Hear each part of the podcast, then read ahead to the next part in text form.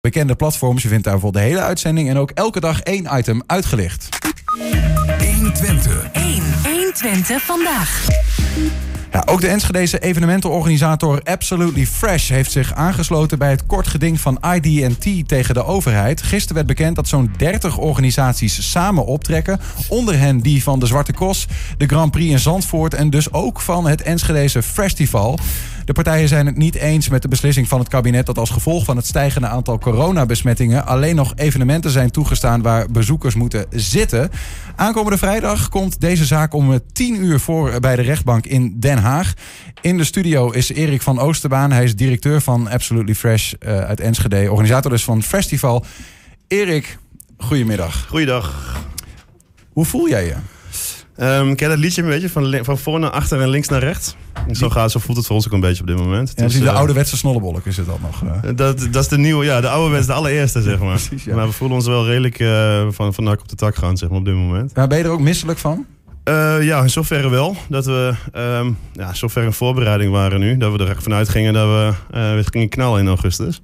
En dan word je toch weer piepend en kraakt, kom je tot stilstand. En dan daar ben ik wel zeer beroerd van. Ja. Maar even voor de goede orde. Festival gaat vooralsnog 13, 14 augustus? Ja. Gewoon door, toch? Het moeilijke van het verhaal is, zeg maar, tot en met 13 augustus is nu alles verboden. Tot en met? Tot en met 13 augustus. En ja. Het festival is 13, 14 en 15 augustus. Okay. Dus dat betekent dat wij... En daarnaast zit je met de opbouwtijd van een week of 2, 3. Dus wij moeten wel eerder weten of het door mag gaan of niet. Dus het is een hele beetje schizofrene, dubbele, kromme, ingewikkelde situatie. Hoe ga je daarmee om? Want je hoort dat nieuws afgelopen vrijdag. Ja. Of hoorde je het al eerder? Nou ja, iets eerder, maar ja. Op vrijdag. En dan? Dat was al eerder natuurlijk in het jaar dat je nooit wist waar je aan toe was. Maar nu was het al helemaal. Ja, jongens, we hebben bij wijze van de stijgers al staan. Nou ja, we zijn letterlijk nu, of volgende week zouden we beginnen met opbouw. Collega's van ons van Lowlands bijvoorbeeld zijn al bezig met hun opbouw. Dus het is allemaal echt 5 voor 12 geweest. Dus we zijn eigenlijk vlak voor. Maar we hoorden dat vrijdag, ik zag het in de loop van de week al een beetje aankomen. Aankomen in de zin van je ziet de besmettingen oplopen en je weet dat het op een gegeven moment dat toch gaat leiden tot een discussie en misschien wel tot maatregelen. Ja, ja. Nou ja, dus hoe je ook voorbereidt, uiteindelijk is de klap wel hard als je definitief hoort van dit is wat het nu wordt. Of lijkt het gewoon worden. Ja. Wat is dan precies het kort geding wat vrijdag speelt in Den Haag? Wil je eerder weten waar je aan toe bent? Of wil je überhaupt gewoon door kunnen? Nou, de kern van het verhaal is dat wij in het begin van het jaar samen met, wij bedoel ik dan zeg maar in de breedte van onze branche, samen met de overheden hebben we de Field Lab evenementen, de Field Labs georganiseerd. En dat was in een donkerrode periode. Het praatte coronatechnisch, dus de besmettingen waren hoog. Er waren nog praktisch geen vaccins onder de mensen. En in die periode hebben we toen gekeken naar het model van, kunnen we onder deze omstandigheden evenementen organiseren zonder dat dat leidt tot een bovengemiddelde of extra toename van besmettingen. Mm-hmm. Nou, dat is dus gedaan. En uiteindelijk hebben we daar... Hoe is dat gegaan binnen die festivalbranche? Dus binnen de festival, maar je moet zien, er zijn sportwedstrijden geweest. Ja. Dus we hebben Ziggo Dome, dus comedy, dus dance, muziek. Het is allerlei soorten verschillende muziek. In verschillende opstellingen. Dus zittend, 1,5 meter, zonder 1,5 meter. Allemaal verschillende manieren, zeg maar, om data te verzamelen. Mm-hmm. Of zoiets. Hè? Met testen vooraf, zonder testen vooraf, na de tijd, et cetera. Dus 129.000 bezoekers zijn er naartoe gekomen. Met 103 besmettingen uiteindelijk tot gevolg. Dus dat is eigenlijk relatief heel erg laag. Ten opzichte van 130.000 bijna bezoekers. En daaruit 103 besmettingen. Ja, ja. Van daaruit zeg maar, is dat model geaccepteerd. Ook door de minister onder andere. En die heeft gezegd van nou, dan hebben we nu gelukkig een manier, een soort van roadmap to succes, zeg maar, hoe we dit moeten gaan doen. En afgelopen vrijdag is er van alles en nog wat besproken. Maar het onderdeel Field Labs lijkt in één keer niet meer te bestaan. Dus wat wij willen gaan vragen, wat er gevraagd wordt met onze club, onder aanleiding van ID&T, wordt gezegd van volgens mij is er iets misgegaan, minister. Waar is het hele Field Lab onderzoek gebleven? Kijk er eens naar, want volgens mij hebben we die ontsnapping al. Ja. Daarnaast hebben we dan een heel veilig alternatief voor mensen, want ze gaan natuurlijk niet thuis zitten, maar ze gaan naar verjaardagsfeestjes, überhaupt feestjes thuis, park, et cetera. Dus ook voor die jeugd, zeg maar jongeren, hebben dan een veilig alternatief waar ze naartoe kunnen gaan zonder dat dat leidt tot extra besmettingen. Nou voelt dat als een logisch verhaal wat je hier vertelt. Hè? Je gaat niet voor niks een experiment organiseren om te kijken wat het beste werkt en vervolgens dat niet toepassen. Ja. En toch is het ook een menselijk gevoel en een gedachte en zo'n verhaal. Mm-hmm. Als je naar de rechter stapt, dan gaat hij ook kijken naar wat is nou juridisch... Wat voor een juridische grond zit er onder jullie verhaal? Heb je daar een beeld bij? Hoe haalbaar is dit juridisch gezien, zeg maar? Nou ja, dat moet straks blijken. We hebben natuurlijk wel... Er zijn advocaten voor die dat hebben getoetst. En die zeggen van in principe, natuurlijk mag de minister... zeker in deze noodsituatie mag hij een besluit nemen... die zeg maar tot dit soort... heftige gevolgen leidt.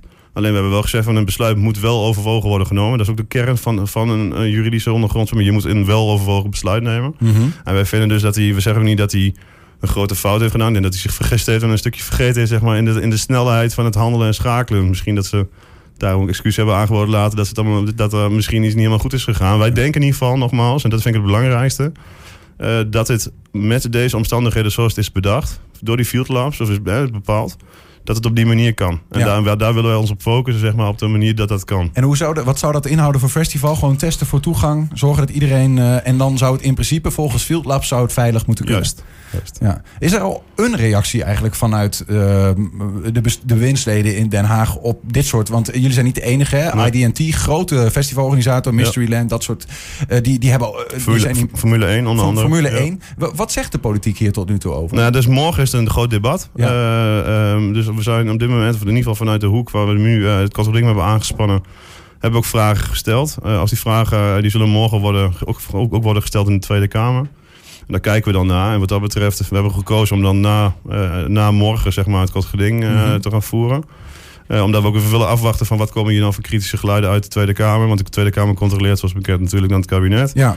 Dus we willen ook even afwachten wat daaruit voortkomt. En dan daarop voortbeduren en dan eventueel op vrijdagochtend het kortgeding. Ja, maar heb jij een beeld bij wat Politiek Den Haag vindt? Of is dat voor jou morgen ook een soort van, ja, even afwachten wat daar gezegd wordt? Het is wel op dit moment heel moeilijk. Want ik snap ook wel dat er in deze chaos en crisis, dat er gewoon best wel snel en veel moet worden geschakeld.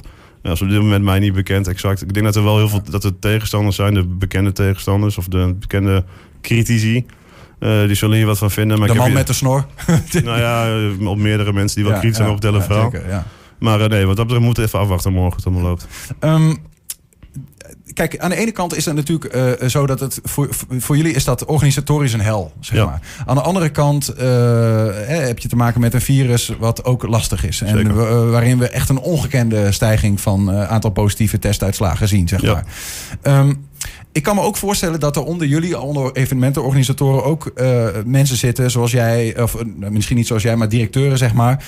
Die dat zien en denken van ja, dat vinden we ook wel lastig. Tegelijkertijd hebben wij ook gewoon een festival te organiseren. / hebben wij ook gewoon een business, zeg maar. Ja.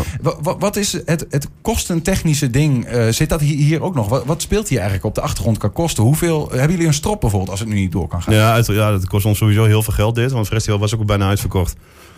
Dus daar praat je over 60.000 bezoekers die in één keer weg zijn. Hè. Het garantiefonds die er staat, staat alleen op de kostenkant. Maar ons bedrijf heeft natuurlijk veel meer kosten dan alleen maar de kosten van het festival zelf.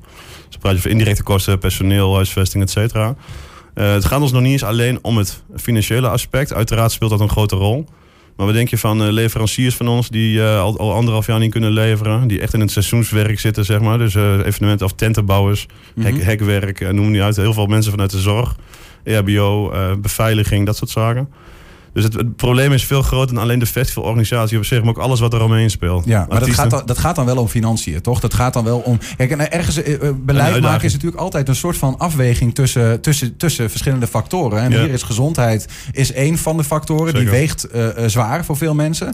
Ja. Maar die kosten zijn ook een factor. Ja. Hoe kijk jij daarnaar, zeg maar, die balans? Ik vind in de basis dat je de kosten moeten geen invloed hebben, zeg maar, op het maken van een keuze die medisch is. Als het dan gaat om veiligheid of risico's, dan maak je niet op basis van kosten. He, dat gaat, als iemand een geliefde of iemand een naaste verliest, dan is dat veel zwaarder wegen dan elke euro die je maar ergens... maar goed, daarom gaan we dus juist nu ook, zeg maar. Ik heb mensen die nu naar een huisfeest toe gaan met 30 man in een woonkamertje, waarvan iedereen besmet raakt. Of het je laatst die zag in de binnenstad, in een tentje, zeg maar, waar op een gegeven moment 1/3 van de mensen besmet is. Ons gaat het erom, juist met het oog op veiligheid, dat er in die omstandigheden met goede controles... Wij zijn als geen andere branche, maar zijn wij gewend om mensen bij een voordeur, zeg maar, in de buitenlucht te controleren. Dat een kaartje maar één keer geldig is. Dus dat wij controle hebben van wie is er binnen. We weten iedereen van wie die is. Dus wij kunnen dat ook heel beheerst doen. Dan afsluitend daarop, zeg maar, juist omdat het, zeg maar, in die omstandigheden gewoon veilig kan. In de buitenlucht? In de buitenlucht vinden wij dat, dus dat heeft niks met geld te maken, vinden we dat het gewoon onder die voorwaarden dat het gewoon moet kunnen en dat we in een beheerste omgeving mensen gewoon nog een feestje kunnen vieren. Aan de andere kant, Erik, is het ook zo, festival heb je ook tenten, hè, waar dingen in gebeuren. Ja, dat is wel een soort van semi-buitenlucht. Dus min overkapping, hè? Dus die tenten zijn open aan de zijkant. Zijn open aan de zijkant. Dus je moet het zien, zeg maar, dat het is een overkapping. Ja. In de vorm van een tent zonder zijkant. Maar jij bent zeg maar oprecht, ook als je kijkt naar de Field Lab evenementen, denk jij dat als je festival gaat organiseren en je zit met deze mate van besmettingen, zeg maar, dat in feite geen kwaad kan. Nou, ik ga uit gewoon van de feitelijkheden, dus ik doe dat niet op basis van gevoel. Ik snap dat het gevoel wat anders is, maar naar de feitelijkheden gekeken, zeg maar, hebben die Field Labs met al die mensen, al die 120.000, 130.000 mensen bewezen dat het zo kan. Ja, daar is iedereen bij betrokken geweest, van OMT-leden tot et cetera. Die hebben dat geconcludeerd. Ja, dan ben ik natuurlijk wel gek als ik me daar niet bij aansluit. Precies, daarop blijven sturen. Dat is jullie credo, zeg maar. Aankomende, dus morgen dient dat debat in de Tweede Kamer. Vrijdag dient het kort geding in Den Haag. Correct. Stel nou dat zij zijn zaterdag en de rechter heeft vrijdag besloten... sorry evenementenbranche, ik geef de staat hierin gelijk. Ja, die kans is natuurlijk aanwezig. Dat krijg je als je met een kort geding ergens naartoe gaat. Dan gaan we kijken. Dan gaan we verder kijken hoe we dat moeten doen. Er is nog een garantiefonds die nu 80% dekt. Dat is niet genoeg. Er zijn allerlei nog andere manieren om te kijken hoe we dat dan verder moeten oplossen. Maar dat is op dit moment niet aan de orde. We willen nu eerst gewoon focussen op het Field Lab gedeelte. Dat we gewoon door mogen gaan. Dan gaan we onze wonderlikken als dat er is. Maar dat hoort erbij. Sterkte, man. Dankjewel. Super veel wijsheid. Super ingewikkelde kwestie. Ja, dat is het. Het is wel eens leuker geweest, denk ik, festivalorganisatie. Maar het zal ook weer leuker worden ooit. Dus we moeten er doorheen. En dan zo goed mogelijk. En dan komt het allemaal weer goed ooit. All right. Erik van Oosterbaan, dank voor je komst.